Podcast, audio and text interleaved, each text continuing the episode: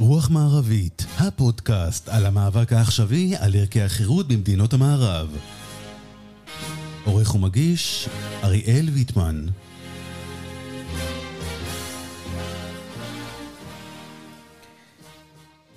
שלום לכם, מאזינות ומאזינים, ברוכים הבאים לרוח מערבית. אני אריאל ויטמן, ותודה שאתם איתנו. לפני כמה ימים, רק לפני פחות משבוע, עברנו מערכת בחירות uh, ככה מאוד uh, סוערת. בעצם עברנו איזה חמש מערכות בחירות, חמישה מערכות בחירות בתקופה האחרונה. Uh, ככה, והמערכות, uh, כל, ה, כל הסיפור הזה הפוליטי, בעצם, uh, אפשר להגיד ככה, הדגיש את הקיטוב, את ה... את העייפות של, של החברה הישראלית מכל הדבר הזה, את ה... אמ, ואת ההבדלים המאוד מאוד משמעותיים בתוך החברה הישראלית. אמ, ככה, אני שומע, כשהגיעו תוצאות הבחירות, אה, שמענו מצד אחד צהלות ושמחה, ומצד אה, אחד של המפה הפוליטית, ומהצד השני שמענו ממש זעקות שבר. שמענו אנשים שככה, לאחרונה שמעתי שמאיימים חס וחלילה לרדת מהארץ, ואחרים שמאוד uh, מפחדים ש... שהחיים שלהם הולכים ככה להשתנות מהקצה אל הקצה. Uh, אני, אני ככה, לפני שאנחנו נעלה את המרואיין המכובד שלנו לקו, אני רק אגיד שלטעמי, uh, זעקות השבר והצהלות מוקדמות מדי. Um, אני חושב שככה, אם יש משהו, וגם אנחנו נדבר על זה עם האורח שלנו, אם יש משהו שאפשר ללמוד מהפוליטיקה, זה שדברים זזים מאוד מאוד לאט, ולא צריך להיבהל בהכרח מהצהרות לפני המעשים. Uh, פוליטיקאים הם מומחים בהצהרות, uh, לא בטוח שהם יקיימו את הרבה מההצהרות האלה בסוף. Um, אבל כן, וזה נושא שאנחנו חייבים לדבר עליו, יש כאן... Uh, קואליציה שנרקמת בין uh, הליכוד למפלגות החרדיות, וזה בהכרח עם הדרישות של המפלגות החרדיות. Uh, באיזשהו מקום, הפחד שלי הגדול הוא שאנחנו נתעכב עוד ועוד עם הרפורמות הנדרשות בשילוב החברה החרדית בשוק העבודה, בהשכלה. אלה דברים שהם באמת בנפשנו. היה לנו פרק פה עם פרופסור דן בן דוד, ודיברנו על הקטסטרופה שמחכה לנו אם אנחנו לא נעשה משהו בנושא, וזה באמת, אה, זה באמת הפחד הגדול שלי לפחות. על כל שאר הדברים, אמנם אה, אני מניח שדברים ככה לא ממש יזוזו לכאן ולכאן, אבל עצם אי התזוזה דווקא מסכנת אותנו במקרה הזה. ואני רוצה ככה, לא צריך להתעכב יותר מדי, כי באמת האורח שלנו הוא מספיק מכובד בשביל שנציג אותו. את אה, יובל שטייניץ רובכם מכירים. הוא היה כמובן אה, שר האנרגיה במשך שנים רבות. הוא בעצם ביצע את המהפכה הגדולה של, של להוציא את הגז מהאדמה של, במדינת ישראל.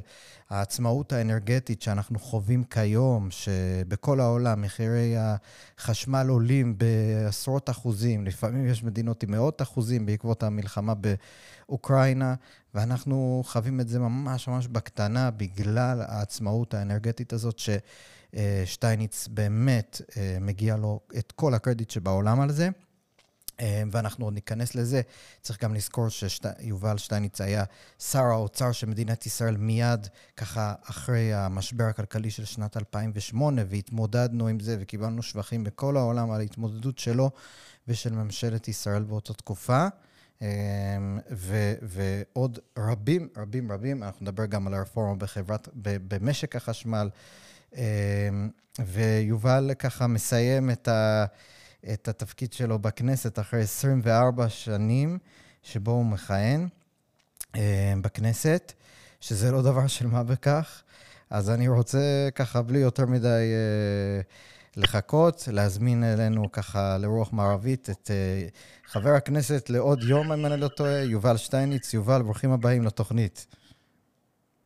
רוח טובה, ואכן, אני מניח שזה הרעיון האחרון שאני מקיים עדיין כחבר כנסת בישראל, אחרי באמת כמעט 24 שנים. נכון. אז אני רוצה לשאול אותך ככה, לפני שאנחנו נכנסים לכל הנושאים החשובים, ככה קצת אם תוכל, אני מניח שכולם שמעו אותך ברעיונות לאורך השנים ובכל המאבקים שניהלת. אמ, ככה, קצת על עצמך. איך בעצם הגעת להיות חבר כנסת? אני, אחד הדברים שאני הכרתי אותך אה, זה שהספר המבוא שלך לפילוסופיה, ככה, אני בחור ככה חרדי לשעבר, שככה פתאום מישהו נתן לו את הספר שלך, יש לי אותו עד היום, אה, ופתאום אני רואה אותך בטלוויזיה חבר כנסת, יושב ראש ועדת חוץ וביטחון בזמנו. איך זה קרה, הדבר, המעבר הזה מהאקדמיה שלא בהכרח תחום שקשור לפוליטיקה, לתוך כל הקלחת הזאת. כן, אה, אה, אפשר אפילו לומר, לא סתם מהאקדמיה, כן. אלא מהפילוסופיה. בדיוק. שהיא הפילוסופיה, המטאפיזיקה, הפילוסופיה של המדע, שהיא הדבר הכי תיאורטי, הכי מנותק, הכי אקדמי, אם אתה רוצה, בעולם האקדמי, ופתאום אה, אתה עובר מעולם האידאות והרעיונות והמחשבות על היקום כולו, על השמיים והארץ בכל צבא, נכון. לעיסוק בכאן ועכשיו של מדינת ישראל ואזרחיה.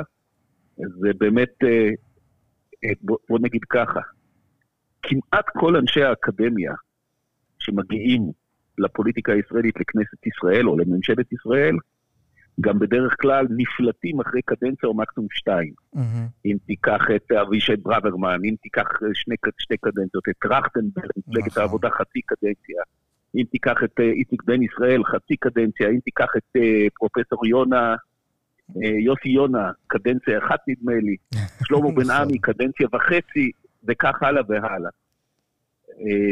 זה באמת נס שאני כאיש אקדמיה שבא מהפילוסופיה, מהמקצוע הכי תיאורטי, החזקתי בכנסת ישראל, אני חושב, שמונה או תשע מערכות בחירות, mm-hmm. ובתפקידים אה, משמעותיים. אה, הלוואי שהיו עוד כמה... ולא סתם החזקת... אנשי אקדמיה רציניים בכנסת. כן. יובל, כן. אני אומר, לא סתם החזקת, היית במפלגה עם פריימרי, זה לא שהרבה מהאנשי, מהאנשים שהזכרת היו במפלגות שהיושב ראש מציב אותם והכול בסדר, אתה היית צריך ממש להילחם ככה כן, נכון, על נכון, המקום נכון, שלך נכון. ברשימה. לכן, לכן אני אומר שבן אדם כמוני, שהוא באמת פילוסוף בנשמתו, היה צריך להחזיק מקסימום מעמד קדנציה אחת או שתיים. נכון. אז זה באמת, אה, יש ניסים בעולמנו, ואני רוצה להגיד לך שאני שמח לחזור לאקדמיה וללמד ולעשות כן. דברים אחרים, אבל אני מרגיש שהייתה לי זכות עצומה לטפל ב... ולפעמים אפילו להציל את עם ישראל בנושאים של ביטחון לאומי וכלכלה לאומית. אתה הזכרת שני נושאים של כלכלה לאומית, הייתה לי נכון. הזכות לקבל את המדינה בשיא המשבר הכלכלי של 2008 עד 2014 או 2013, המשבר הכלכלי הגלובלי, ולהציל את המדינה ולחלץ אותה מהמשבר הזה. במקום ראשון בעולם, דרך אגב, במקום ראשון בעולם המפותח. כן. החילוץ הכי מהיר והכי טוב בעולם המפותח. וגם, כפי שאנחנו יודעים היום, להציל את מדינת ישראל בפני משבר האנרגיה הגלובלי שמכה בכל העולם ובמיוחד באירופה בצורה נכון. מאוד מאוד מאוד קשה היום. אז אני רוצה לשאול אותך... וגם בתחום הביטחוני, הגילוי של הכור, של הכור הגרעיני בסוריה, נכון. הייתה לי הזכות להיות הראשון שהצביע על זה ממש במסמכים כתובים. בשנת כן. 2004, שלא רק באיראן, אלא גם בסוריה, יש תוכנית גרעין, אה, בשעה שכולם אמרו שזה לא סביר או בלתי אפשרי אפילו. אה, ועוד כמה נושאים, אז אני, אני, זה לא קל היה להיות בפוליטיקה 24 שנים, אבל אני ממש אסיר תודה על זה שניתנה לי הזכות הגדולה הזאת להיות ב... כן. אתה יודע, בצום, בצמתים המרכזיים של כלכלה לאומית וביטחון לאומי, ב-20 שנים האחרונות. ואני חושב שגם כאילו, אתה אמר, עברת על זה בקצרה, אבל בגדול לאזרח הישראלי יש הרבה על מה להודות לך, בוא נגיד את זה ככה. ואני רוצה לשאול אותך שאלה. כשאתה נכנסת למשרד האוצר, כמו שאמרת, אני מדלג על הנושא הביטחוני, כי אני באמת, בכנות, פחות מבין בתחום, אז אה, אם תרצה, אחר כך נתייחס לזה, אבל אני רוצה קודם כל להיכנס... לא, לא, לא, הנושא הכלכלי, כלכלה ואנרגיה וכלכלה לאומית וצמיחה, זה נושאים קריטיים כשלעצמם, חשובים מספיק. אז אנחנו נמצאים במשבר עכשיו, שוב, אה, משבר שהוא מאוד שונה ממה שהיה. אה, ב-2008 כשאתה היית שם, נכנסת ב-2009, ממש אחרי אה, שיא המשבר, ככה... תחילת ש... המשבר. בדיוק, ש, שככה המשבר פורץ ואתה מגיע, אה, הליכוד מקים ממשלה, נתניהו חוזר, ממנה אותך להיות שר האוצר. והיום אנחנו נמצאים באיזשהו מקום שבו יש לנו אינפלציה בכל העולם שהיא גוברת. ישראל, אומנם האינפלציה יותר נמוכה משאר העולם, אבל אנחנו התחלנו עם יוקר מחיה יחסית גבוה, אז גם אנחנו סובלים אה, מהאינפלציה. אה, מצד זה, זה, ואנחנו, בנק ישראל מעלה פה ריביות. עכשיו אנחנו שומעים שמתלבטים מי ימונה להיות שר אוצר. בתור הניסיון שלך, מהמשבר הקודם העולמי שישראל הייתה ככה צריכה להתמודד איתו. איזה, איך היית, מה היית מייעץ לשר האוצר הבא שנכנס? מה הדברים החשובים לעשות קודם אני רוצה, קודם כל אני רוצה, קודם כל תרשה לי לחדד ולהבהיר. כן. אין מה להשוות בין המצב היום למצב ב-2008, 2009 או 2010. נכון. אז היה משבר אה, כלכלי גלובלי החמור ביותר מאז מלחמת העולם השנייה, mm-hmm. החמור ביותר הייתה תחושה שכל הכלכלה העולמית וגם הכלכלה הישראלית ממש קורסים. עלולה לקרוס לנגד עינינו. Mm-hmm. היום יש קשיים בעולם, בישראל בכלל אין משבר. נכון. אנחנו מסיימים 12 שנים מאוד טובות מבחינה כלכלית, עם עליות וירידות קלות, כן. אבל מאז שחילצנו את ישראל מהמשבר הגלובלי, שזה היה מהר מאוד, 2008 הוא התחיל, 2009 הגיע לשיאו, 2010 היינו הראשונים לחזור לצמיחה גבוהה ולאבטלה נמוכה, הראשונים במערב. נכון. מאז היה לנו עשור של סך הכל שגשוג וצמיחה כלכלית מאוד חזקה ומאוד בריאה בישראל. אנחנו לא במשבר, יש בעיה של אינפלציה בעולם שגם מקרינה קצת על הארץ.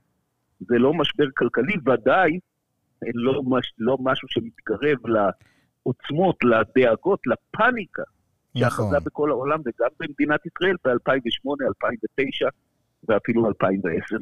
ברור, אבל עכשיו, בדיוק. לד... עכשיו, תשמע, זה באמת קשה לי לתת עצה, כי אני הגעתי באמת בשיאו של משבר שלא ידענו כדוגמתו מאז קום המדינה, משבר גלובלי שלא mm-hmm. לא היה מאז מלחמת העולם השנייה. והדבר הכי חשוב, הייתי חייב להתמודד מיד עם המשבר הזה, כי הייתה פאניקה אדירה במשק. נכון. האבטלה כבר עברה את התשעה אחוז. בנק ישראל, סטני פישר, דיבר כבר על זה שנגיע לאבטלה של בין 10 ל-20 אחוז, באזור 15 אחוז, 16 אחוז, כמו מדינות רבות באירופה. גם ארה"ב עברה את ה-10 אחוז, 12.5 אחוז אבטלה, שזה אבטלה איומה ונוראה. והייתי צריך קודם כל להתמודד עם זה. והדבר, אתה יודע מה הדבר הראשון שעשיתי ביום הראשון שלי במשרד האוצר? העברתי את ישראל לתקציב דו-שנתי. נכון. הפכתי את ישראל למדינה הראשונה בעולם, או לפחות בעולם המודרני המפותח, שעוברת לתקציב דו-שנתי. אנשים לא הבינו את זה אז, חשבו שזה שיקולים פוליטיים אולי. זה היה דרך לייצב את המצב, וזה היה תנאי לחלץ את ישראל מהמשבר הכלכלי.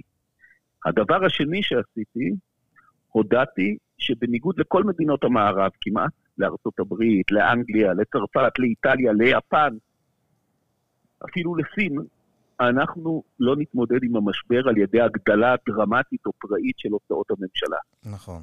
אנחנו לא ננפח את התקציבים עד הסוף, אנחנו ננקוט מדיניות שמרנית, ואנחנו נעודד את היציאה מהמשבר לא על ידי עידוד הצריכה, כמו שעשו בארצות הברית או באירופה, אלא על ידי עידוד הצמיחה, על ידי עידוד ההשקעות במשק. אה, זו אסטרטגיה אה, שונה לחלוטין, או פילוסופיה שונה לחלוטין להתמודדות עם משברים.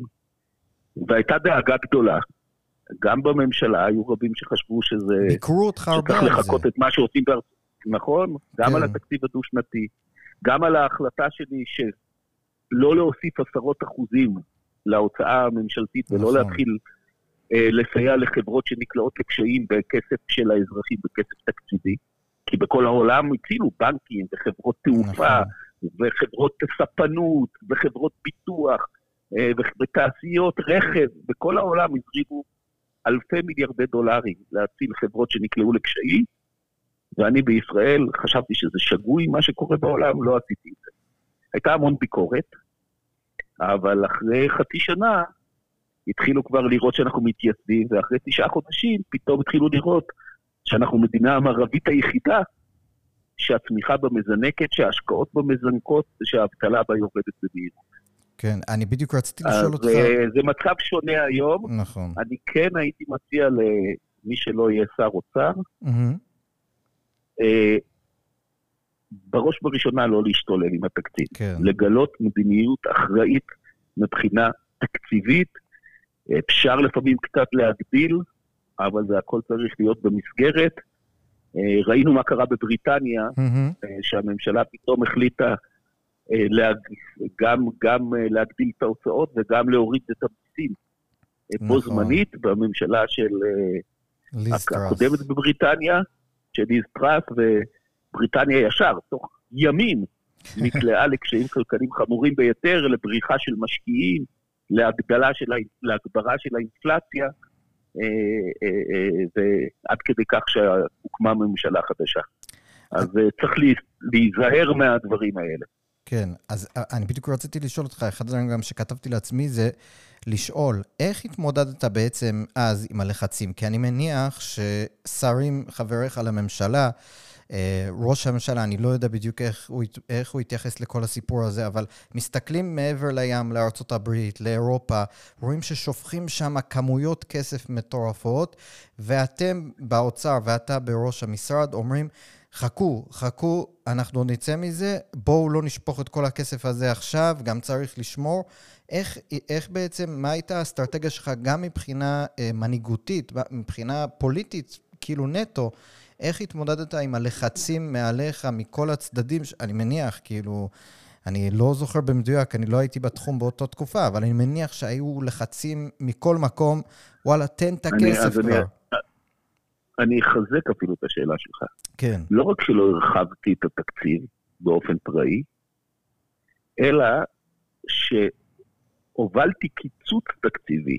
של 7% ב-2009 וואו, ושל 14%, תקשיב, קיצצתי 14% מתקציבי הממשלה ב-2010. כלומר, שהובלתי את התקציב הדו-שנתי הראשון, כדי להישאר במסגרות, קבעתי קיצוץ מאוד משמעותי של, ב-2010 זה הגיע ל-14% קיצוץ תקציבי. אה, שרים רתחו עליי, כן, גם סטנלי פישר כנגיד בנק ישראל, הוא היה בעד מדיניות קנציאנית, בעד מדיניות מרחיבה. כלומר, אה, הוא גם לא בדיוק גיבה את זה, כי הוא, מהמם. הוא חשב אחרת, הוא חשב שצריך לנהוג כמו בארצות הברית או באירופה. נכון. אה, אני העזתי לחלוק עליו, למרות שאני לא כלכלן מדופלם כמוהו, אלא רק פילוסוף. אבל אה, אכן, שרים כעסו עליי, אני יכול להגיד לזכותו של ראש הממשלה, גם בתקציב הדו-שנתי, שהוא בהתחלה קצת, אה, קצת נבהל מהרעיון הזה, כי זה לא קיים בשום מדינה, כן, אבל אחרי שהסברתי לו את הלוגיקה, את ההיגיון שמאחורי זה, נתן לי גיבוי, אה, גיבוי במהלכים האלה. באמת זה לא היה פשוט, אבל אחרי שנה, שהתחלנו פתאום לזנק, ובכל העולם התחילו להגיע שבחים, על... היה אפילו דוח לקראת כינוס של קרן המטבע הבינלאומית.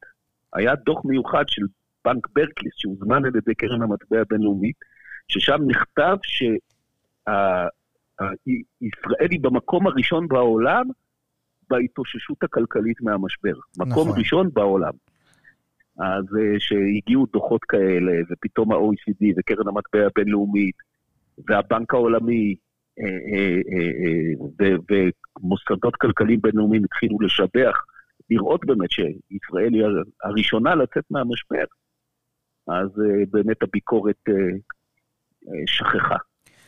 אז אני רוצה לשאול עוד שאלה. אמ, אחד הדברים שמדברים עליו הרבה זה ככה יוקר המחיה. כשאתה נכנסת לאוצר, אני מניח שאתה ככה שמים, אני לא יודע, אף פעם לא הייתי שר, אבל אני מניח שיש איזושהי חפיפה ופורסים בפניך את כל, אה, מה שנקרא, כל, כל מה שצריך לטפל בו. אמ, כיום, איך אתה רואה את ה... נגיד ככה, איזה, אני לא, לא רוצה להגיד לך לתת ציונים לממשלות האחרונות, אבל איך היית היום ניגש לכל נושא של יוקר המחיה, גם בהתחשב בכך שיש לנו אינפלציה מסוימת, אבל יוקר המחיה, אה, אתה, אתה מכיר כבר את כל החסמים, אתה, אתה חיית את זה. תראה, אני, אני אגיד לך את זה כך. יש כן. ביוקר, את יוקר המחיה, את סיבותיו ונסיבותיו צריך להפריד לשלוש קטגוריות. מהמם. קטגוריה אחת זה יוקר מחיה שמקבל ביטוי רק בגלל שינויים בשערי המטבע.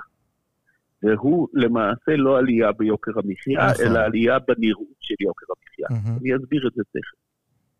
קטגוריה שנייה זה יוקר מחיה שעולה בגלל האינפלציה העולמית, שיש אינפלציה עולמית בגלל מחסור באנרגיה, ובגלל שיבוש בקווי האספקה בכל העולם, ובגלל ה- ה- הדפסת הכסף האדירה של הבנקים המרכזיים בכל העולם, בעיקר בארצות הברית ואירופה, ב-12 שנים האחרונות. נכון. אז למרות שאנחנו לא שותפים לפשע, אנחנו כי סובלים. אנחנו דאגנו לעצמנו מראש לפתח את שדות הגז ושיהיה לנו ביטחון אנרגטי במחירים סבירים, ואנחנו לא שפכנו מאות אה, ואלפי מיליארדי שקלים, הדפסנו כסף, אבל הרבה פחות מה ש... פרופורציונית מה שמדינות אחרות. אז זה בכל זאת חלק מההתייקרות של המוצרים ושל הסחורות בעולם, אה, מגיעה גם אלינו ומשפיעה עלינו. זה הקטגוריה השנייה. מהמם. והקטגוריה השלישית, שפה באמת יש בעיה מיוחדת, זה יוקר המחיה בתחום אה, מחירי הדיור. אז אני אתחיל מהסוף. מחירי הדיור זה בעיה שלצערי לא הצלחנו להתמודד איתה מספיק טוב בעבר, לא בתקופה שאני הייתי שר אוצר, לא בתקופה שלפיד היה שר אוצר, נכון. לא בתקופות של כחלון ולא בתקופות של אה, ישראל כץ או של, בש, בש, או של ליברמן בשנה וחצי האחרונות. אין לי פתרונות פלא לדבר הזה. מהמם. ישראל גדלה דמוגרפית, ישראל מדינה צפופה יחסית, יש בעיה של תשתיות, אין לי פתרון פלא. אה, צריכים להמשיך לעשות את אותם דברים שעשינו, שהקלו על המצב, אבל לא פתרו את הבעיה. לגבי יוקר המחיה שמגיע כתוצאה מהאינפלציה העולמית, האמת שאין לנו הרבה מה לעשות. נכון. המחירים מתייקרים בכל העולם, וחלק מהמוצרים שאנחנו צורכים הם מוצרים יבוא, מיובאים. אם זה מכוניות, ואם זה דלק למכוניות, ואם זה, זה אופנועים, ואם זה נופש בחו"ל, ואם זה מוצרי חשמל ואלקטרוניקה, אז אם זה מתייקר בכל העולם. וגם חלק מהסחורות שאנחנו מביאים כדי לייצר אצלנו, כן, אם מביאים סויה לייצור מוצרי מזון, והסויה מתקש... מתייקרת נכון. בעשרות אחוזים בעולם, זה משפיע גם עלינו. ויש את היוקר מחיה שנובע כתוצאה משינויי המטבע, והוא דווקא מעיד על תהליך חיובי שקורה בישראל, שהשקל מתחזק. כן. למה השקל מתחזק? כי הכלכלה מתחזקת, כי הייצוא מתחזק, מהמם. כי אנחנו מייצאים יותר ממה שאנחנו מייבאים. נכון. אבל זה יוצר תחושה של יוקר מחיה. כן. ועכשיו אני אסביר את זה בפשטות. נניח, אני סתם זורק, כי אני לא זוכר את המספרים המדויקים, אבל זה פחות או יותר.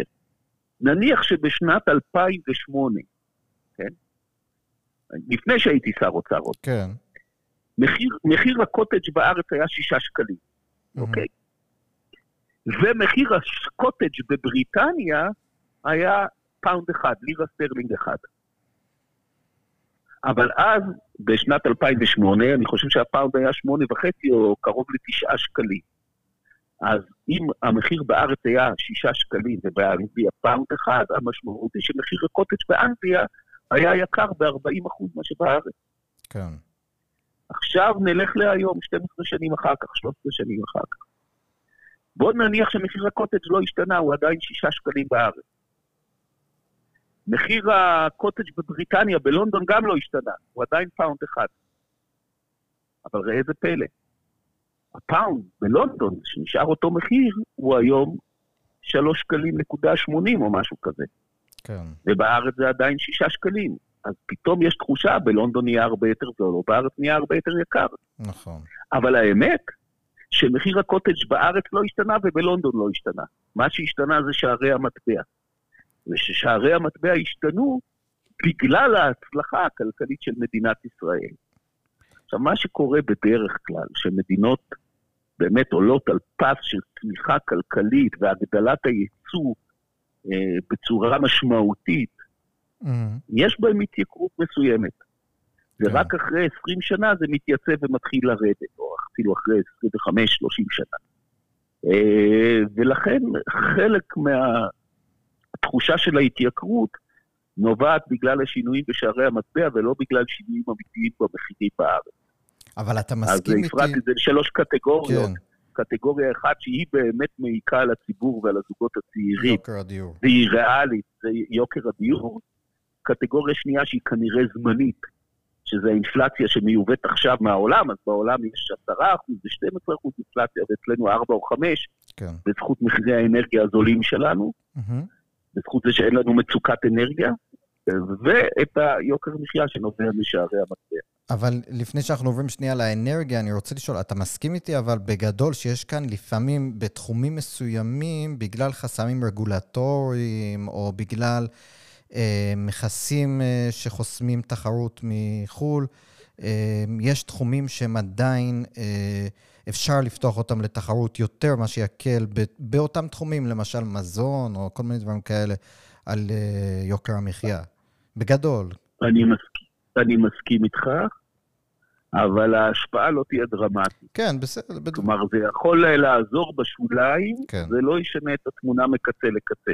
כן. מדינת ישראל היום מדינה מצליחה, משגשגת, עם עודף ייצוא על יבוא, עם שכר שפתאום הפך לשכר ממוצע גבוה יותר מאשר חלק גדול ממדינות אירופה. נכון. אני אתן לך דוגמה, קח את פורטוגל, פורטוגל למשל. Mm-hmm. מדינה אירופית חברה באיחוד האירופי. היום אני חושב ששכר המינימום, אני מדבר על העובדים החלשים בפורטוגל, בישראל, השכר מינימום שאנחנו משלמים לעובדים ברמות השכר הכי נמוכות אצלנו, זה פי שתיים עד פי שלוש יותר מאשר פורטוגל. כן. אז אם אצלנו העובדים החלשים מרוויחים פי שתיים או פי שלוש מהעובדים החלשים ביותר בפורטוגל, אה, גם טבעי שרמת המחירים אה, אצלנו היא יותר גבוהה. במכלול, כשמסתכלים על במכלול, אזרחי ישראל חיים היום יותר טוב וברמת חיים יותר גבוהה מאזרחי פורטוגל. כן. אבל גם יוקר המחיה הוא קצת יותר גבוה כתוצאה מכך. נכון, ואחד הסיבות שאנחנו באמת חיים יותר טוב זה בגלל אה, בעצם, אה, כמו שאתה אמרת שוב, העצמאות האנרגטית. מי יכול לדמיין אם היינו בלי אה, המאמצים שלך, שלך אה, בנושא הוצאת הגז מהאדמה בצורה אה, הגיונית ונורמלית, אה, אם לא, היינו, אם לא היינו עושים את מה שאתה דחפת אליו, היום, אחרי המלחמה באוקראינה, אני לא יכול אפילו לדמיין את זה, זה פשוט מזעזע אפילו לחשוב. אני אגיד לך מה התחשיב. נו. זה מאוד מעניין, כי משרד האנרגיה דווקא לא בראשותי, כבר בראשות קארין אלהרר, נכון. פרסם תחשיב על החיסכון לשנת 2021, שממנו אפשר גם לגזור את החיסכון לשנת 2022. נו. אז אני אגיד לך ככה, הגז הטבעי, אני כבר לא מדבר על הכנסות הממשלה, שכבר מגיעות לאזור ה-30 מיליארד שקל mm-hmm. עד עכשיו, בכל השנים, ויעלו כל שנה בקצב מהיר יותר. אני כבר לא מדבר על הפחתה של 80% אחוז בזיהום האוויר שנפלט ממשק האנרגיה ומכל תחנות הכוח בישראל. בשנתיים האלה, 2021-2022, 22, אם לא, אם לא היינו מפתחים את הגז הטבעי, כן. היינו צריכים לייבא או גז נוזלי או פחם לתחנות הגז שלנו. ההפרש במחיר היה, תקשיב טוב, באזור ה-230 מיליארדי שקלים. כלומר, המשק, כן. המדינה כבכלל, לא דווקא הממשלה, הייתה צריכה לשלם עוד 230 מיליארד שקל mm-hmm. כדי שלכולנו יהיה חשמל. כן. המשמעות היא זה כמו מכונית פרטית לכל משפחה בישראל. המשמעות היא, כלומר, אם היינו היום בלי שדות הגז שלנו, היינו במצב יותר קשה מגרמניה או מאנגליה. מסעדות היו נסגרות כי הם לא יכלו לעמוד בחשבון, בחשבונות החימום בחורף עכשיו. נכון. בריכות נסגרות שם בצרפת, ראיתי סרט על עיר בצרפת, שהיו בה 12 בריכות ציבוריות, 11 נסגרו כי הן לא יכולות לחמם את המים בחורף, mm-hmm. ואחת נשארה פתוחה, אבל אנשים צריכים לבוא עם חליפות אה, אה גוף כדי, כי, כי המים כל כך קרים, ראיינו אותם שם. כן. אה, בתי חרושת נסגרים או מורידים את התפוקות שלהם. Mm-hmm. כל זה כמובן מביא גם לאבטלה, ויביא לגל גדול של אבטלה, אה, וגם לירידה בתוצר הלאומי וברמת החיים ובהשקעה בתשתיות. כלומר, אנחנו היינו במצב קשה ביותר אם היינו שומעים את העצה האווילית הזאת להשאיר את הגז בים, נכון. אם היינו מתמהמהים עוד כמה שנים עם מתווה הגז, אה, שאני כשר אנרגיה ב-2015, הודעתי מיד שאין מצב שתוך כמה חודשים אין לנו מתווה גז, ושתוך שנה לא מתחיל פיתוח השדות, והכל נשאר תקוע. אז בדיוק רציתי ואתה לשאול זוכר אותך. איזה מהומה הייתה. בדיוק. אז אני רוצה לשאול אותך, אני זוכר שאני הייתי אז כתב בישראל היום, וככה התחלתי רק, ואני זוכר שלכל מקום שאתה היית הולך, כשהתחל, כשהתחלת עוד לקדם את זה, אפילו עוד לפני שזה עבר, ומאותו רגע שאתה התחלת לקדם את זה, היה עליך באמת אה, פשוט אמבוש, אה, ולכל מקום שהיית הולך, אנשים היו צורכים עליך. אני, אני עד היום זוכר איזשהו כנס, אני כבר לא זוכר איפה זה היה, שהגעתי, ופשוט עלית לדבר, ולא נתנו לך לדבר, וצעקו עליך, וממש כי- כאילו אתה איזה, אתה יודע, אה, בן אדם הכי נורא במדינת ישראל, ואני אני מניח, ש, ואני מניח שזה, א' כל נגע בך, כי אני... בסך הכל ניסית לעשות טוב, באמת עשית טוב היום בדיעבד, אני לא חושב שמישהו יכול להתכחש לזה. איך זה נגע בך קודם כל? איך התייחסת לכל הסיפור הזה? ודבר... זה היה ש- נורא קשה. כן. קודם כל אני רוצה להגיד לך, זה היה מאוד קשה, מהמם. פוגע ומעליב. כל. הדיבורים החסרי בסיס המטומטמים האלה על שוד הגז והון שלטון. אתה יודע, אני כשר אוצר, הרי העליתי את המס על חברות האנרגיה, על נכון. הרווחים שלהם, של תשובה ונובל אנרג'י ודלק מ-20% ל-60%, פי שלוש. ואז היה לי מאבק עצום עם כל הטייקונים. אני הבן אדם היחידי בתולדות ישראל שעשה מלחמת עולם מול הטייקונים של האנרגיה, ואחר כך גם פירק את כל הריכוזיות, את כל ופתאום המונופולים הפכת ל- בחוק הריכוזיות. כן, ופתאום כן, הפכו זו אותך. הייתה הסתה פרועה, נכון. הסתה פרועה, חסרת בסיס. דרך אגב, היו לה שני טקטים, בהתחלה זה היה נגד מתווה הגז, כן. ואחר כך היה עוד מאבק נגד אסדת הגז בים, נכון, אני זוכר. קילומטר מחוף דור ו-15 קילומטר מזיכרון. התחילו להמציא... בטענה שהיא בדיוק. את, ה, את, ה, את האוויר בסביבה, כן. ובאמת זה הגיע, שמעתי את בני גנץ כועס שקראו לו רוצח. גם לי קראו רוצח בחלק נכון. מההפגנות, כולל באיזה כנס, כמה אנשים התחילו לצעוק עליי רוצח. כן. אז אה, אה, כולנו צריכים להפסיק עם הסגנון הזה מהמם. של המאבקים הפראיים הללו. מותר להביע עמדה, אבל הניסיון למנוע בכוח הוא אנטי-דמוקרטי, או להפעיל לחץ אגרסיבי כל כך כדי להכניע את מקבלי ההחלטות, בכוח פיזי כמעט, כן. כן, בכוח ההטרדה, בכוח המחאה, בכוח האלימות, בכוח הקללות, בכוח ההצקה למשפחה ולשכנים. זה דבר חמור מאוד מבחינה דמוקרטית, אבל אני אגיד לך. הרקע הפילוסופי שלי כאן והכבוד כפילוסוף, אתה יודע, פילוסופיה זה אהבת החוכמה, נכון. אבל אין אהבת החוכמה בלי כבוד לאמת. כן, החוכמה זה שאיפה לאמת. ברגע שהיה לי ברור שמתווה הגז נכון, ושגם אסדת הגז נכונה, אה, לא היה סיכוי שהמחאות האלה יזיזו אותי מדעתי. אז קח אותנו שנייה מאחורי הקלעים. אתה מגיע למשרד, אני ככה מעבר לכל ההפגנות האלה וזה, אני פשוט הרגשתי צורך להעלות את זה, כי זה באמת עצבן אותי בזמנו, וכתבתי נגד זה, ו... אבל, אבל כאילו, זה פשוט, אני לא יכול לדמיין את עצמי נבחר ציבור, שחזקה עליי שרוב נבחרי הציבור, בין אם אני מסכים איתם ובין אם לא, עושים את הדברים מתוך רצון ל- לממש את מה שהם חושבים שהדבר הנכון לעשות עבור הציבור. לדבר בצורה כזאת ולהתנהג בצורה כזאת כלפי כל אחד, זה נראה לי לא בסדר, אז היה לי חשוב זה נורא ואיום, שמו לי כן. מצג של שלדים מול הבית. זה, אתה יודע, היו, באים בכוונה בשעות לילה או בשעות בוקר כן. להפגין כדי, העירו לא רק אותי, אלא את כל השכנים. כל השכונה, כן. אז אני זה. היה גועל נפש. ממש. כן. אז, אז אני רוצה לשאול אותך כאילו מעבר לדברים האלה. אתה מגיע למשרד ב-2015, מה בעצם אתה רואה? איך, איך אתה מתחיל לקדם את זה בפועל? איך אתה... אז אני ממליץ לך, אריאל, לקרוא את הספר. שאני מניח שאתה כבר רצית, אני ממליץ לך ולמאזינים לקרוא את הספר הקרב על הגז. נכון. כי שם אני מתאר את כל הדרמה הזאת כמו ספר מתח. גם את המאבק שלי בתקופה שהייתי שר אוצר.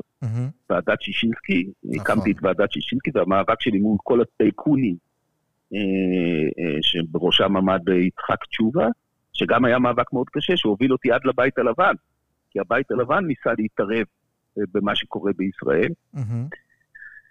וגם אחר כך כשר אנרגיה, אז שם אני באמת מתאר שאני מגיע למשרד האנרגיה.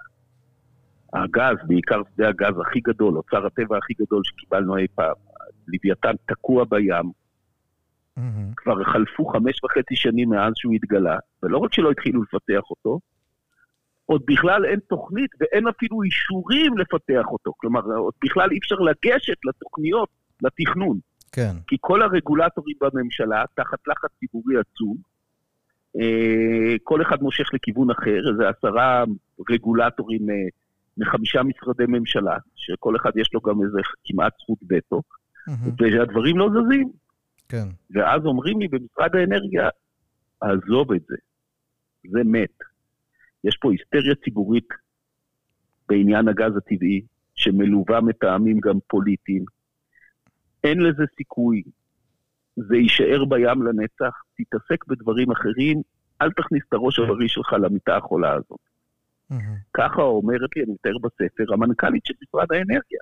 המנכ"לית שאתה מינית. או מנכ"לית שאתה... לא, המנכ"לית הקודמת, שעשתה איתי. חפיפה, היא אמרה לי את זה ביושר מבחינתה. מהמם. אוקיי, אמרה לי, כל פעם שרק התחלנו לדבר על הגז, ישר צעקו הון שלטון עולם תחתון, כן. ישר היו ברחנו. ישר אה, היו הפגנות.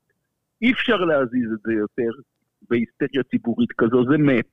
מהמם. עזוב את זה. כן.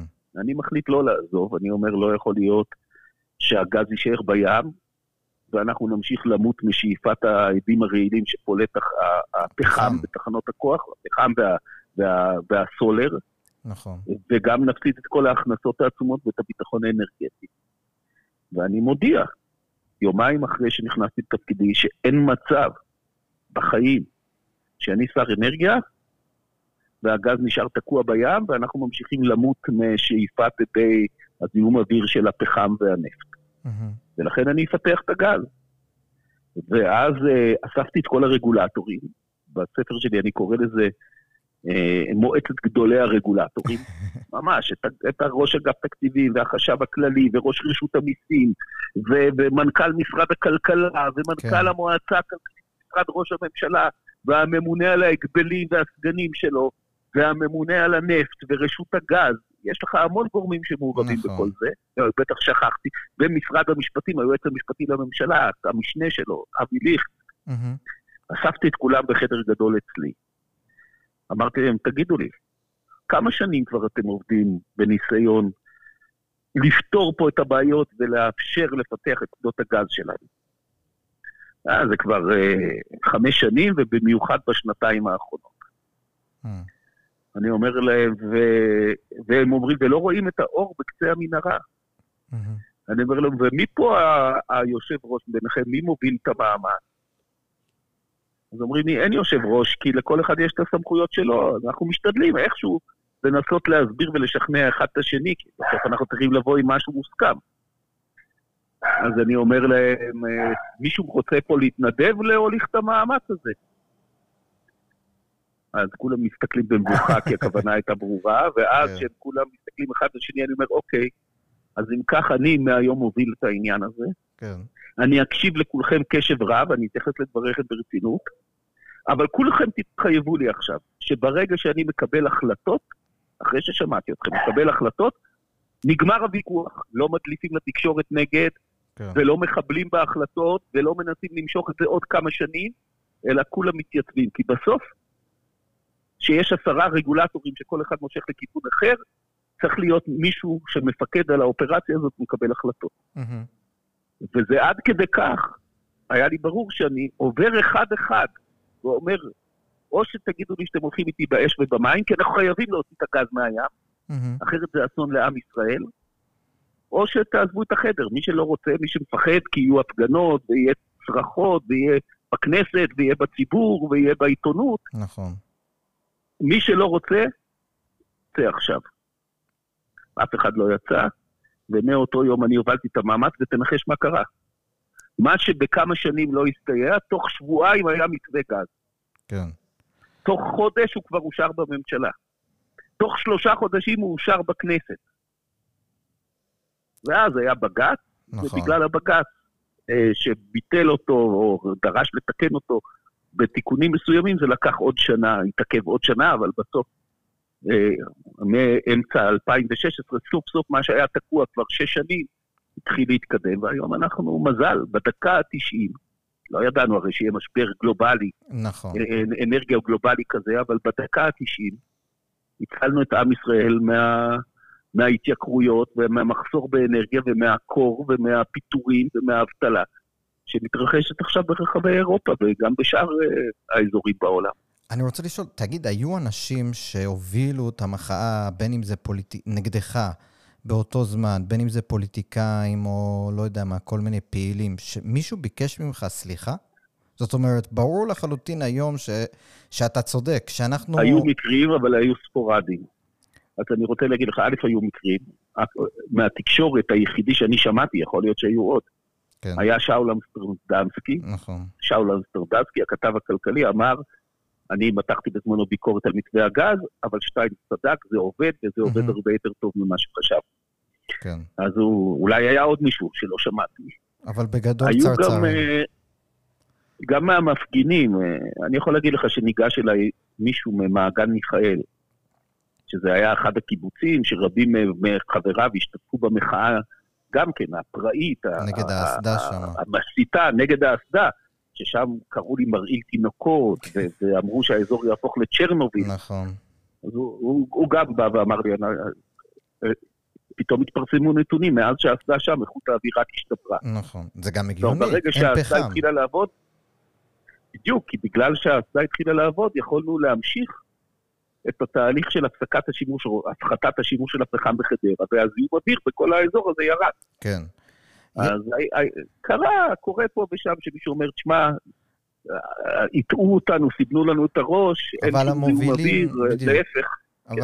אבל, למשל שלי יחימוביץ' באותה תקופה, אם אני לא טועה, הייתה יושבת ראש האופוזיציה או משהו, אני כבר לא זוכר בדיוק מה היה התפקיד שלה, אבל, כן, כן. אבל היא למשל ממש לקחה את זה כפרויקט, וממש כאילו כן, כינתה נכון. אותך בכל הדברים. אני לא זוכר שהיא אי פעם אמרה, אני לא... לא, היא, לא, היא, היא דווקא אותי אישית, היא לא כינתה בכינויים, אבל את אבל ההסדר הסיסמה של עצמו, כן. השוד הגז, כמובן. אנשים, אנשים, אנשים, אה, אתה יודע, אנשים מהשמאל לקחו את זה ברצינות, כאילו... כאילו אתה שודד אותו. אה, כן, היה סיפור גם שיום אחד הייתי בתל אביב, ישבתי במסעדה ומישהו ניגש, דווקא אדם מבוגר וירק עליי או על רגליי, כן. וואו.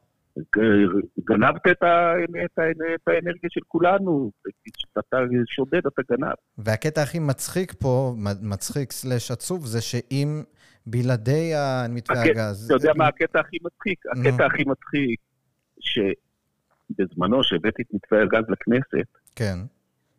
יאיר לפיד נו. עשה משמעת קואליציונית, משמעת אה, סיעתית ביש עתיד? ודרש מכולם להצביע נגד, כן. כן. ופתאום אני רואה אותו חוגג את ההפעלה של שדה הגז כריש, ואומר, בזכות אה, שדה הגז כריש, אה, אה, כן, אה, הביטחון האנרגטי שלנו משתפר. כן. הוא לא רק אישית, אלא הוא הורה לכל חברי מפלגתו, הוא לא נתן להם חופש הצבעה, כי חלק אה, רצו לתמוך, להצביע כולם נגד מתווה הגז. אז אתה יודע, נפלאות דרכי השם. בדיוק. אה, לפעמים זה מוזר. כן. אז יש לי עוד אה, משהו אחרון על מתווה הגז שמעניין אותי. היו חברים, אם אני לא זו- זוכר נכון, היו שלושה שרים בממשלה שהצביעו, או הם נמנעו, נכון? זאת אומרת, זה לא... לא נמנעו, לא השתתפו לא בהצבעה. השתתפו. כן. אה, אחד מהם היה כן. שר האוצר בזמנו. זה קצת... אני לא רוצה כן, שתדבר ככה משה סרה כחלון. בזה, אבל, אה, אבל זה מעניין, לא, כאילו... תשמע, משה משה כחלון אמר כן, שבגלל החברות שלו עם קובי מימון, שהוא אחד מהטייקונים שמחזיקים במניות בשדות הגז, נכון. הוא, הוא, הוא לא רוצה להשתתף בהצבעה. אפשר להבין את זה. אוקיי, אבל העיקר שזה עבר, זה לא באמת אה, קריטי היום. העיקר שזה עבר, כן. ואני נלחמתי על זה כמו אריה, נכון. כנגד כל ההתנגדויות, ואני יכול להגיד לזכותו של ראש הממשלה נתניהו, שהוא גם נתן לי גיבוי הוא מהרגע גם הגיע הראשון לבג"ץ בזמנו. למאבק הזה. כן, זו הייתה שגיאה גדולה. כן? אני, אני נתתי לו את עצת האחיתופל הזאת, אחיתופל במובן המודרני. נו, היה בג"ץ, נכון. אני הופעתי, וזה יצא מאוד רציני ומכובד. ואז אפילו הוא הגיע. בדה-מרקר, שהיה לגמרי נגד מתווה הגז, כתבו שהכותרת הייתה שטיין סילך קסם על השופטים.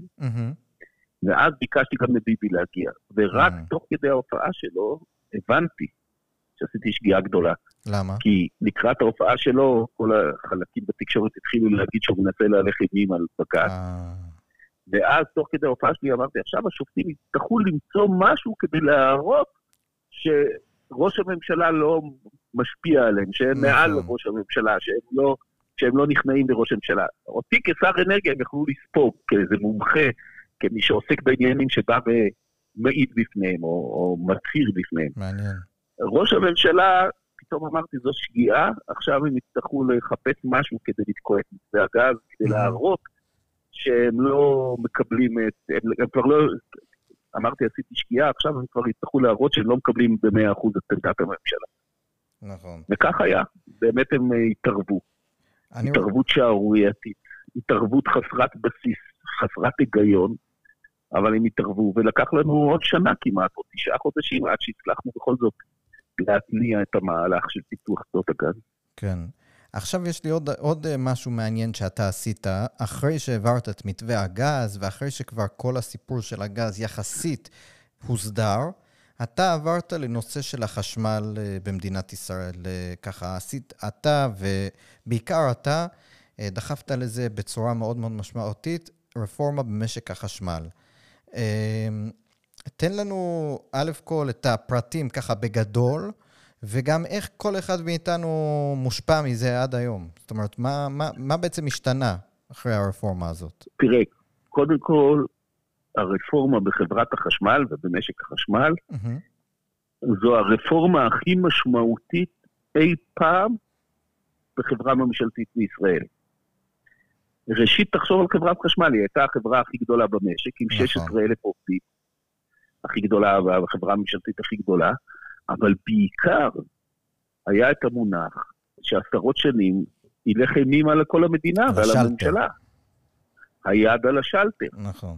כי למעשה, כיוון שחברת חשמל ייצרה את כל החשמל בישראל, אם העובדים שובתים, אז בבת אחת אפשר לכבות את החשמל במדינה.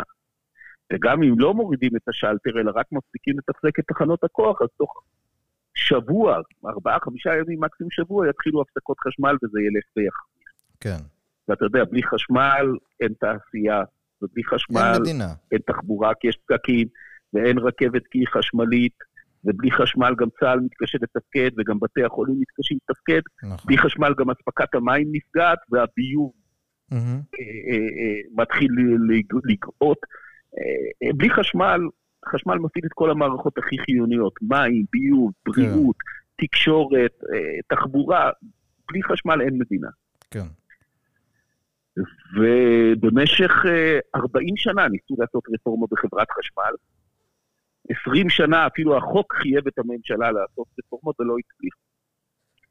ואני אמרתי לעצמי, אני לא משאיר דבר כזה. אם אני, כשר שכבר צבר עוצמה, כשר אוצר לשעבר, כשר אנרגיה, עם המון אנרגיות, אם אני לא מצליח להתגבר על זה, אז אף אחד לא יצליח. נכון. אני לא יכול להשאיר את זה לשר האנרגיה הבא, אולי זה לא יהיה בן אדם כל כך חזק. אולי זה לא יהיה בן אדם עם כאלה אנרגיות, אולי זה יהיה בן אדם שיעדיף לא לריב ולא להתווכח ולא לעשות מהומות.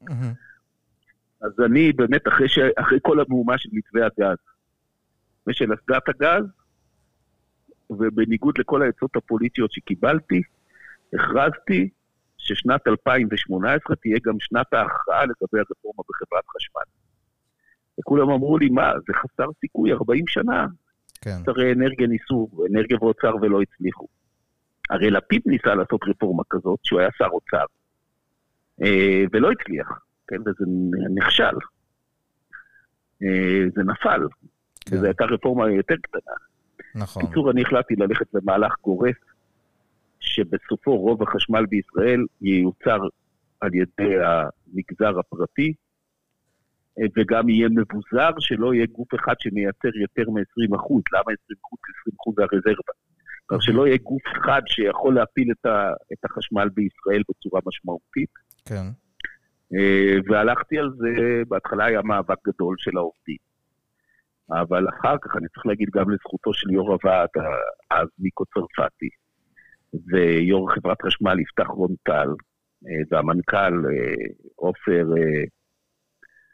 אה, עופר בלוך, שהם כולם נתנו יד, וגם האוצר, שי באב"ד ומשה כחלון, והצלחנו לעשות רפורמה מקיפה, שהמשמעות שלה היא שחברת חשמל מתמקדת בהולכת החשמל. נכון. כי זה החוזקה שלה, וגם אתה לא יכול לבזר את הולכת החשמל, אתה לא יכול שבגוש דן יהיו, או בכל רחוב יהיו חמישה או שישה כבלים של הולכת כן. חשמל, כל אחד של חברה אחרת. אבל את ייצור החשמל אתה יכול לבזר, כי אתה כן יכול שכל תחנת כוח, והיום גם כל פאנל סולארי יהיה בבעלות שונה.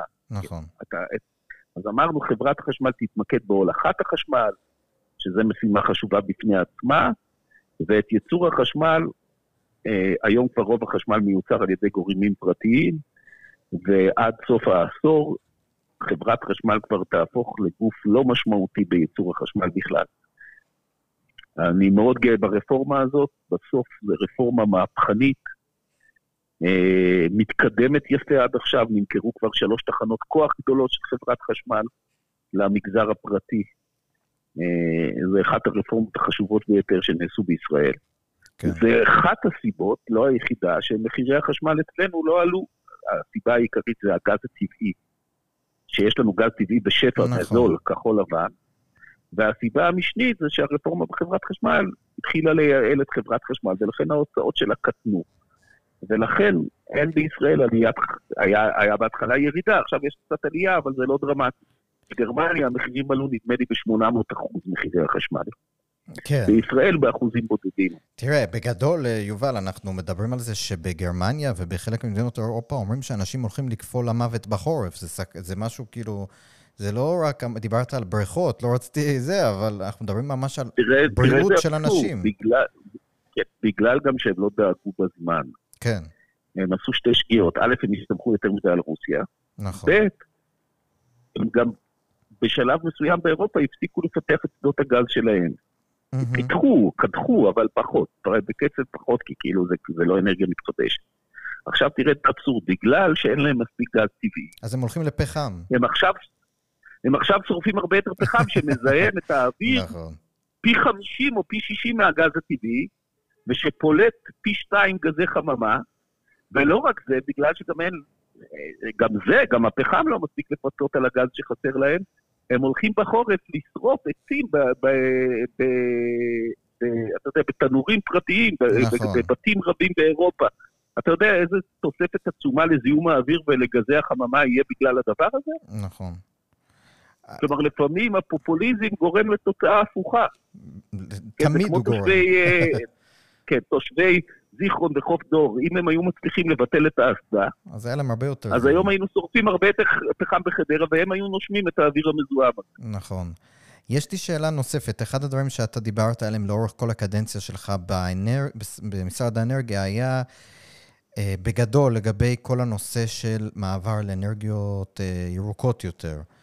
אה, אתה בהיום, כשאתה מסתכל, אחד הביקורות בגדול על אנרגיה ירוקות זה שפשוט הם לא כלכליים, הם תמיד צריכים את התמיכה הממשלתית, אה, כי זה פשוט לא שווה לייצר באנרגיה ירוקה כיום. אתה רואה את זה משתנה? אתה, איך אתה רואה את זה בטווח ארוך? כן, זה, תראה, א', זה לא מדויק.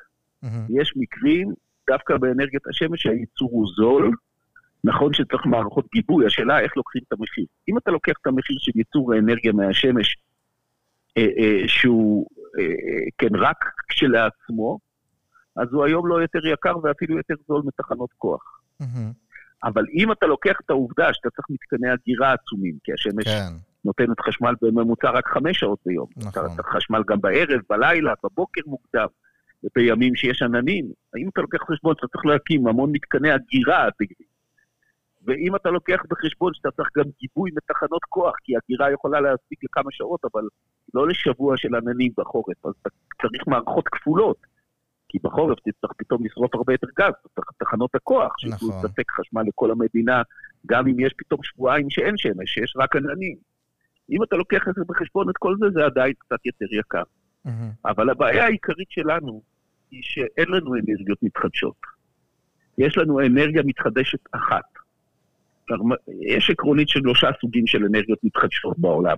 הידרואלקטריקה, כן. שזה סכרים על נהרות גדולים ש- שצוברים הובר כמויות עצומות של כזה. מים ממפגשי גובה, כן, כמו סכר הובר בארצות הברית, כמו סכר אסואן במצרים, כמו כל הסכרים בשוויץ, באיטליה, בגרמניה, בנורבגיה, נכון. כן, הידרואלקטריקה. הדבר השני שמתקדם מאוד בכל העולם זה רוח, טורבינות רוח אדירות, כן, ואנרגיית שמש, כן. שזה פאנלים סולאריים. שזה כן לכאורה יש לנו. המ...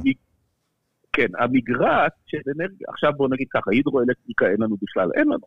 נכון. אין לנו נהרות גדולים ואין לנו הפרשי גובה אדירים, ואנחנו לא שווייץ ולא איטליה, לא גרמניה ולא נורבגיה וגם לא ארצות הברית. מהמם. אפילו אין לנו את הנילוס כמו במצרים או את הפרת והחידקל כמו בסוריה ועיראק. אין לנו. כן. אין לנו נהרות שאפשר לשים עליהם סכרים ולייצר כמויות גדולות של חשמל. נכון. אנחנו מדינה בבצורת, אנחנו בכלל מתפילים את רוב המים שלנו, אין לנו מספיק גשמים, אז איך מהמם. רוח גם כמעט אין לנו.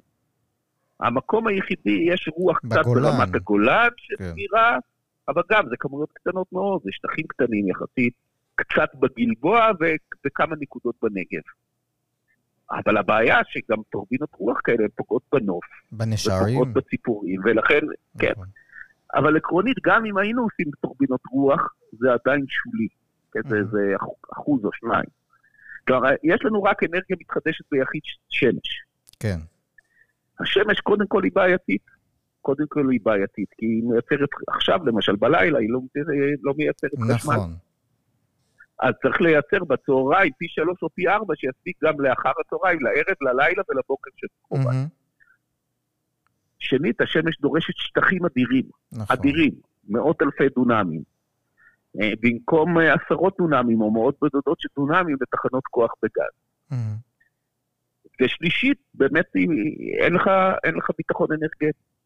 כן. לכן, אני חושב שזה הישג לא רע. היום אנחנו כבר בעשרה אחוז חשמל מהשמש, ואנחנו באחד המקומות הראשונים בעולם בחשמל מהשמש. עכשיו, כשמסתכלים על מתחדשות, אנחנו לא מקום טוב, אבל זה בכלל לא רלוונטי, כי אין לנו הידרואלקטריקה ברוח. כן. כשמסתכלים על השמש לבדה, אז נדמה לי שהיום אנחנו במקום, ה... בחמישייה הראשונה בעולם, במקום רביעי, אני חושב, או חמישי, בעולם בייצור חשמל מהשמש. יש לי שאלה אולי אחרונה. אפילו מקום שלישי, שזה הישג יפה. כן. יש לי שאלה אחרונה בנושא אנרגיה, גז וכולי. אה, אה, ותרגיש חופשי להגיד לי שזה, אתה יודע, זה רגיש. אה, אחד הדברים בקמפיין שהיה עכשיו בבחירות, אז ישראל חתמה עם לבנון את ההסכם הזה.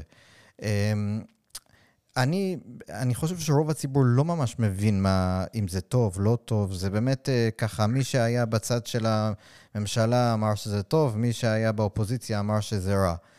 אה, אתה לכאורה כבר לא, לא, אין לך אינטרס בנושא. מה, עד כמה שאתה יודע ומבין וחי את זה ומותר לך לדבר, מה, זה משהו שכדאי לנו לדאוג מזה שהממשלה חתמה על זה דקה לפני בחירות? זה, זה משהו שכדאי לנו ל... תראה, זה, זה, זה לא הסכם רע, כן. זה הסכם רע מאוד. מהמם. עכשיו, לפיד אמר שזה הסכם היסטורי. כן. במובן מסוים הוא צודק, עשינו היסטוריה. כי זה פעם ראשונה בהיסטוריה העולמית, לפחות כפי שאני מכיר אותה. יש איזה 60 או 70 סכסוכים דומים בעולם על, על שטח ימי, ש, שהוא שטח מחלוקת, שזה נכון. אומר, זה שטח שלי וזה אומר שטח שלי. זה פעם ראשונה בהיסטוריה שיש משא ומתן על שטח שבמחלוקת, mm-hmm. ושצד אחד מקבל 0 וצד אחד מקבל 100. כבר אני מכיר המון סכסוכים דומים שהיו למשל בין פרו לאקוודור, בין, בין פרו לאקוודור, בין צ'ילה לפרו נדמה לי, בין ארה״ב למקסיקו, כן. בין uh, הודו, בין מלזיה לתאילנד, היו המון. אני, יש סכסוך עדיין שעוד לא פתור בין קפריסין לטורקיה, בין טורקיה ליוון. אני לא מכיר מקרה אחד שמשא ומתן נגמר על, על שטח מחלוקת ימי, נגמר שצד אחד מקבל 100% את הכל, וצד שני מקבל כלום, אפס. אפס מוחלט עגול. עד כדי כך. ואף אף אחד לא ציפה, אני אומר לך, אני הרי התחלתי את המשא ומתן, כן. המשא ומתן המקורי התחיל ב-2012, אבל אז הוא נפסק ואני התחלתי אותו שוב לפני שנתיים וחצי. מהמם. לרגע, גם המתווכים האמריקאים, אף אחד לא העז להציע לנו שנוותר על הכל. כי זה כן. בכלל נראה לא סביר, זה לא קרה בשום מקום בעולם. נכון. יכול להיות שהחלוקה היא לא 50-50, היא לא חצי-חצי, אלא 40-60. זה כן קרה במקומות שונים בעולם. אבל שמדינה מוותרת על הכל? לא קרה. מהמם. ואז מתחילים השקרים וההטיות, שאנחנו מקבלים 17% כן. מהגז. שקר וכזב, אנחנו לא מקבלים אפילו אחוז אחד. קודם? כל תסתכל על ההסכם, אין שם, אין שם 17 אחוז, אין שם מספר כזה. וכל הטענות על שנית- ה... כן. שנית, על כל הסיפור עם טוטל, זה לא על השטח שוויתרנו עליו. מהגז בשטח שוויתרנו עליו אנחנו לא מקבלים כלום. אם יתברר שחלק מהגז מגיע עדיין מתוך שטח ישראל, כי הרי כששואבים גז בנקודה אחת זה יכול לזרום גם מעבר נכון, לגבול, כן. יש שלוחות. אם יש שם איזו שלוחה תת-ימית שחלק קטן ממנה, איזה אצבע קטנה נכנסת לתוך ישראל מעבר לאזור המחלוקת. מהמם. זה לפי החוק הבינלאומי שלנו. אז נכון. אם יסתבר ששואבים שם, לוקחים גם חלק מהגז שנשאר שלנו, שנשאר בשטח שלנו, על זה נקבל את מה שמגיע לנו. בשביל זה לא צריך הסכם, זה חלק מהחוק הבינלאומי. נכון. ואני, ואני אומר לך שגם אין 17 אחוז ולא 7 אחוז, ואני בכלל לא בטוח שנקבל אפילו אחוז בודד אחד מסך כל נפח הגז במאגר. אבל שוב, זה בכלל לא פיצוי, זה לא על השטח שוויתרנו עליו, כן. אלא על זה מה שנשאר ישראל אחרי הוויתור שלנו. אז אתה אומר... כבר לא ייקחו לנו את מה ששלנו אחרי הוויתור, מה שנשאר שלנו מעבר לקו. זה כן. לא ייקחו לנו. תודה רבה. אז אתה אומר צריך להיות מודאג מהדבר הזה, כי זה באמת... אה, תראה, זה לא סוף העולם, כי זה לא הסכם גורלי, כן, כמו הסכם השלום עם מצרים, או כמו הסכמי אוסלו. זה, אבל זה דבר שאסור שיקרה למדינה. כן. כאילו ויתרנו על הנכסים שלנו. כזה שהיא מוותרת על הכל. כן, כן. כן. עכשיו, זה בכלל לעזוב את הגז. אולי יש שם עוד שדות גז אדירים, הרי את רוב השטח בכלל לא, לא יודעים מה יש שם. נכון. בסוף זה מחלוקת על שטח, על 860 קילומטר מרובעים של שטח ימי. מהמם. זה לא כזה גדול, אבל זה גם לא כל כך קטן למדינה קטנה כמו שלנו. נכון. זה למשל שקול בערך ארבע או חמש פעמים כל גוש דן. כן. אז זה לא שטח קטן שוויתרנו ללבנונים. ושוב, אני אומר, להגיע לפשרה של חצי-חצי, או אפילו 60-40, זה סביר. אני לא נגד הסכם ונגד פשרה. אבל התקדים שישראל מוותרת על הכל, זה המדינה היחידה בעולם שמוותרת על כל התביעות שלה, על כל אזור המחלוקת. תקדים שהוא לא טוב. ו- והממשלה נכנסת בכלל, זה, זה כאילו, זה כובל אותה לחלוטין, כי זה כבר אין נחתם, לעשות, אין מה לעשות הסכם, כבר. זה הסכם, וזה הסכם גם שהאמריקאים הם ערבים לו, אז אז אנחנו, אנחנו, אנחנו לא, לא נפתח הסכם כן. בינלאומי. יש לי שאלה אחרונה לסיום, אה, אני, אני מודה שאני מאוד נהנה מהשיחה איתך. השאלה שלי האחרונה היא בעצם שאלה יותר אה, על תפיסות עולם ועל אה, איך אתה רואה את המערכת הפוליטית. אה, אחד הדברים שכתבתי לעצמי לשאול אותך, זה, ב- ובעיניי זה יותר מעניין מהכל. אנחנו, יש איזה דיסוננס בימין הישראלי. מצד אחד, אני רואה שיש מכוני מחקר שקמים בשנים האחרונות ומקדמים מש, אה, תפיסות עולם משפטיות, ימניות, שמרניות, אה, כלכלה ליברלית יותר, אה, הגות, פילוסופיה שמרנית, מתרגמים כתבים מהעולם של ההוגים שמרניים. אה, לא את כולם, הייתי רוצה יותר, אבל עדיין זה משהו שרץ. יש תאי סטודנטים שקמים, של כל מיני דברים, הוצאות ספרים שקמות. מצד שני, מצד שני, יש גם את, אה, את הפוליטיקה הממשית, מה שנקרא. אנחנו, אתה יודע, אה, המפלגה שלך, שאתה כבר, אה, אתה כבר מחוץ לכנסת, אבל אתה יודע, אני מסתכל על הקמפיין... אני עדיין חבר ליכוד. כן, כן, כן, גם אני... עדיין תמכתי בליכוד ואני חבר ליכוד. כן, לא, ברור, אני אומר, אבל, אבל הקמפיין האחרון, אני הרגשתי כאילו דיברו הרבה, זה אומנם קמפיין, אבל אה, ככה אני מרגיש שהולכים למקום מאוד פופוליסטי, אה, מבחינת גם מה ש... הכיוון של הממשלה החדשה. איך אתה רואה את זה. את ה... גם בתוך הליכוד יש לך מאבקים אני הייתי פעיל ליכוד הרבה שנים, הייתי פקוד ליכוד במשך שנים. זאת אומרת, יש לך את המאבקים בין הקבוצות, מה שנקרא, הקבוצות האידיאולוגיות בקרב המתפקדים, ואת הקבוצות היותר, אה, לא יודע איך לקרוא לזה, היותר כאילו מקושרים למועמד ספציפי ומקדמים אה, אנשים מסוימים. אז איך אתה רואה את המתח הזה בתוך הגוש הימין, בתוך המחנה הימני? תראה, המתח, כן. המתח, זה שיש מאבקים, על בסיס אישי, זה תמיד נכון בפוליטיקה. נכון. אלא אם כן, אתה במפלגה טוטליטרית, כמו אצל, אצל לפיד אין מאבקים, נכון. כי הוא קובע לבד. כן. מי ברשימה, ומה הסדר ברשימה, ומי בעלי התפקידים, ומישהו מציית. כמו עופר שלח, הוא מוצא את עצמו בחוץ. כן, גם עדי קול. כן, גם אצל ש"ס אין מאבקים. אצל דרעי וגם לא אצל ליברמן. כן. אוקיי. אז הליכוד הוא מפלגה שיש לה יושב ראש מאוד חזק ודומיננטי, כן. נתניהו, אבל, אבל הוא לא כל יכול. ולכן יש מאבקים בליכוד וכיפופי ידיים לפעמים בסיס אישי, זה טבעי, פוליטיקה קיים תמיד וקיים בהרבה מדינות.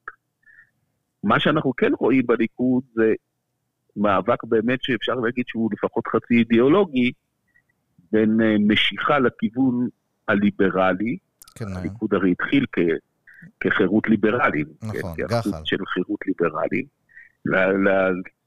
לכיוון הליברלי, בעיקר בתחום הכלכלי-חברתי, לבין באמת, אה,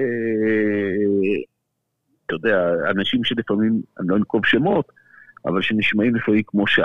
כן. אה, וכאן אני חושב שהמסורת של הליכוד והמסורת של נתניהו היא ברורה. יש גם את הצד של הרווחה ושל מפלגה שדואגת להמונים ודואגת לחלשים, אבל קודם כל יש מחויבות לכלכלה חזקה, ואין כלכלה חזקה וצומחת בלי עקרונות ליברליים ובלי ממשלה ליברלית. נכון. ותשמע, לעשות חינוך חינם מגיל אפס, כן.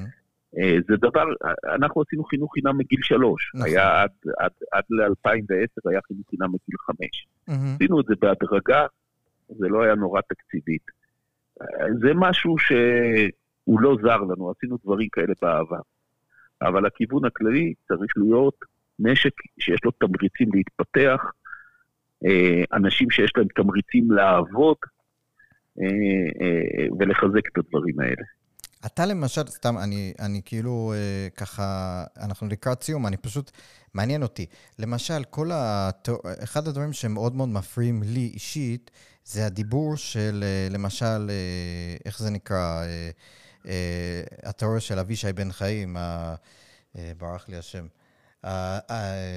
ישראל השנייה. ישראל השנייה, ישראל הראשונה, וכל הדיבור הזה, כאילו התחלוקה הזאת של אנחנו והם. איך אתה, כאילו, כאילו אני אשכנזי מצד אחד, אבל התחתנתי עם בחורה מזרחית. כאילו, התחושה שלי תמיד כשאני שומע דברים כאלה, זה אני אומר, למה הליכוד והזה, יש להם, יש לנו כאילו לימין כל כך הרבה מה להציע, במדיניות, בהישגים, ב... אנחנו תיארנו הרבה ב... עכשיו, בפרק הזה, על הדברים, עצם זה שהדברים שאתה עשית, רק אתה, שר אחד מהליכוד לאורך השנים, בכל המשרדים, עשית מהלכים מטורפים לטובת הציבור, ואנחנו כאילו כל פעם, אה, יש איזשהו קולות שסוחבים לכיוון כזה, כזה לא, לא נוח. התחושה שלי... תראה, קודם כל, כמוני כמוך. כן. גם, גם, גם אנחנו משפחה מעורבת, הילדים כן. שלי הם חצי-חצי. אז כמוני כמוך. כן. שנית, כן, תראה, הנושא, קודם כל עדיין, לצערנו, יש פערים. ברור. הפערים כבר קטנים מאוד, אבל עדיין יש פערים בין ספרדים לאשכנזים במדינה. Mm-hmm. אפשר לראות את זה בכל מיני תחומים, גם באקדמיה, גם במערכת המשפט. כן, אפילו בצבא עדיין. אין ספק. ברמות הגבוהות, אבל הפערים הולכים ונסגרים. Mm-hmm. והציבור הולך ומתאחד, כי באמת אני חושב שהיום רבע או שליש מהילדים הם כמו הילדים שלי ושלך, אני מבין, ילדים כבר שלא יכולים להגיד שהם אה, אשכנזים או ספרדים או מרוקאים, כן, נכון. כי, כי הם כבר uh, מזה ומזה. Uh, בוא נגיד את האמת, mm-hmm. זה עדיין קלאס פוליטי, אה, שמשחק כנראה איזה תפקיד. ואנחנו באמת חבל, כן. חבל, אבל אנחנו רואים את זה מכל הצדדים. לגמרי. אנחנו רואים גם את, ה, את הביטויים, אתה יודע, של אה, גם השמאל, של זלזול בליכוד בגלל... נכון. כן, בטענה ש, שהליכוד מבוסס יותר על עיירות פיתוח ועל מצביעים כן. ספרדים. כן, ולכן לכן, לכן אסור לסמוך על הליכוד או על כן. מצביעים כאלה או על מפלגות מהסוג. נכון. זה חבל, זה עצוב, לדעתי זה, זה לא ישרוד הרבה זמן, עוד 10-15 שנה אף אחד כבר לא ידבר מונחים של אשכנזים ספרדים, כי התהליכים הטבעיים של, של גם אה, אה, אה, נישואים מעורבים וגם של צמצום פערים הם, הם הרבה יותר חזקים ומהירים בישראל מה, שה, מה שהדברים הללו. יובל, יש לי שאלה אחרונה, אז, לפני שאני אני, מסיים. אני, אני, אני, דרך אגב, אני, אני דרך אגב חושב שאנחנו נו, מהרבה בחינות, למרות התחושה הציבורית של קרע ומחלוקת. שהזכרת אותה בדברי הפתיחה שלך. כן, האמת, המרחק היום בין דתיים לחילוניים, בין ספרדים לאשכנזים, מהמם. בין פריפריה למרכז, הוא יותר קטן ממה שהיה לפני 30 ו-40 שנה. בזה אני מסכים, גם הסקרים מראים את זה. זאת אומרת, גם כששואלים את הישראלים, האם אתם מרגישים יותר שמחים, פחות שמחים, זה מעיד על משהו. הישראלים הם עם מאוד שמח. כן, אני רוצה לשאול אותך נכון, שאלה, יחסית, כן, לעולם, אני רוצה לשאול אותך שאלה, יחסית לעולם. שאלה אחרונה לסיכום, ש, לסיום, זה משהו שמאוד מעניין אותי וככה זה ברח לי. איך אתה רואה, אחד הדברים שאמרתי בפתיחה זה החברה החרדית. אה, אנחנו מדברים הרבה על הטרנדים הדמוגרפיים בישראל. איך אתה רואה את השוק התעסוקה, ההשכלה בחברה החרדית? אתה, אתה אופטימי, אתה פסימי? איך אתה רואה את הדברים מתפתחים בהקשר הזה? אני אומר אופטימיות זהירה. כן. ראשית, מבחינה דמוגרפית, אה, אכן יש גידול באוכלוסייה החרדית, מהמם.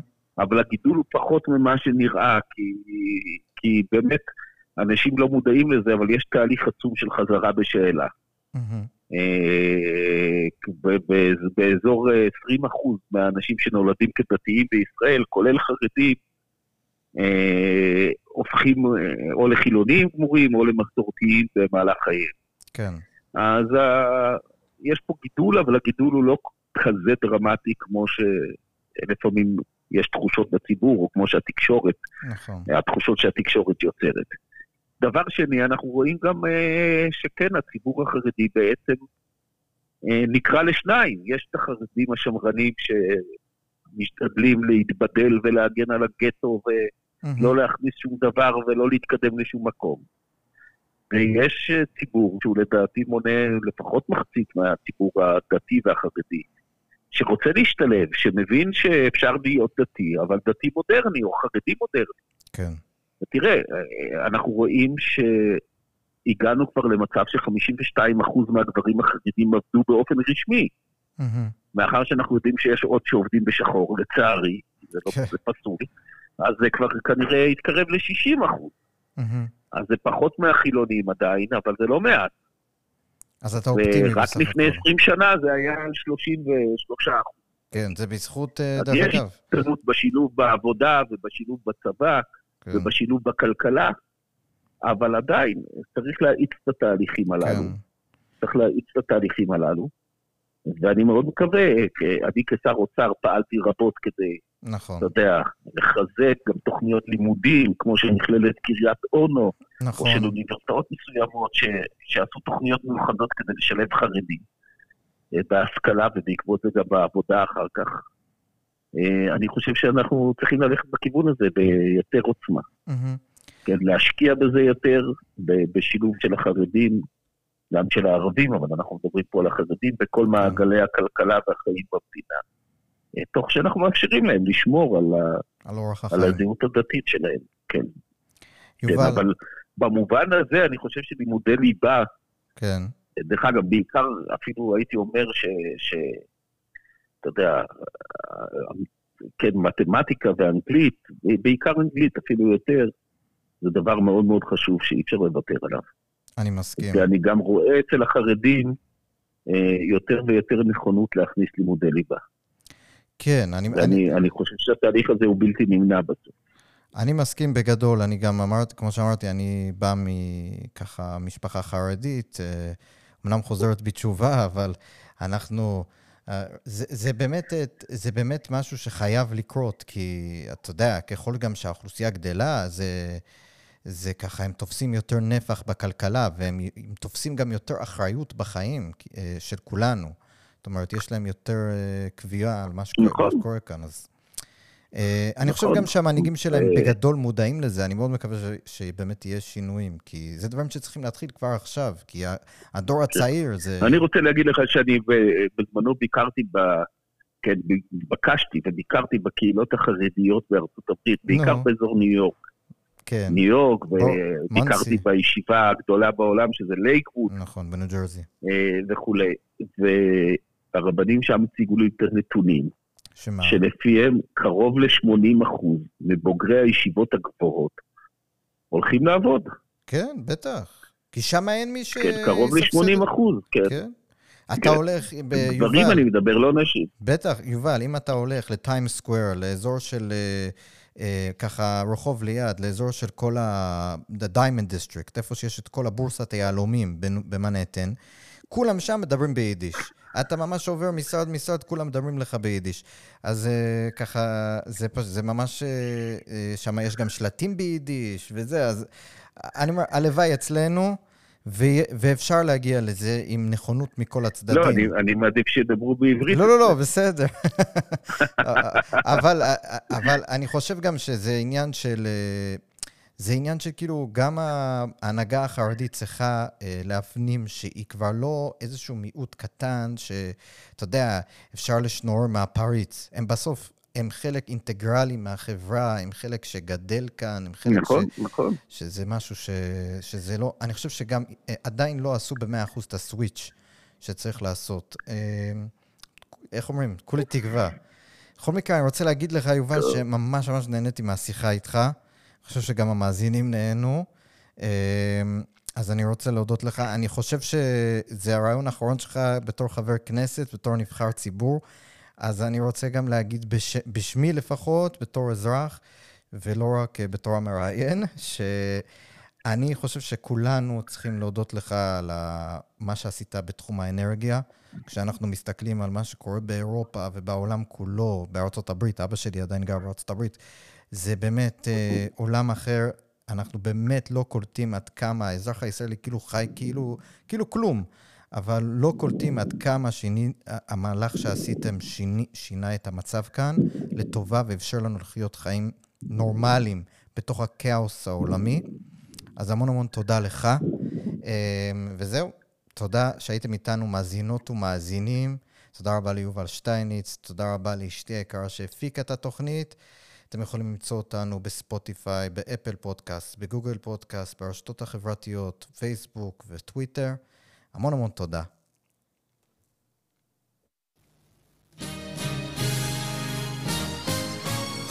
רוח מערבית, הפודקאסט על המאבק העכשווי על ערכי החירות במדינות המערב.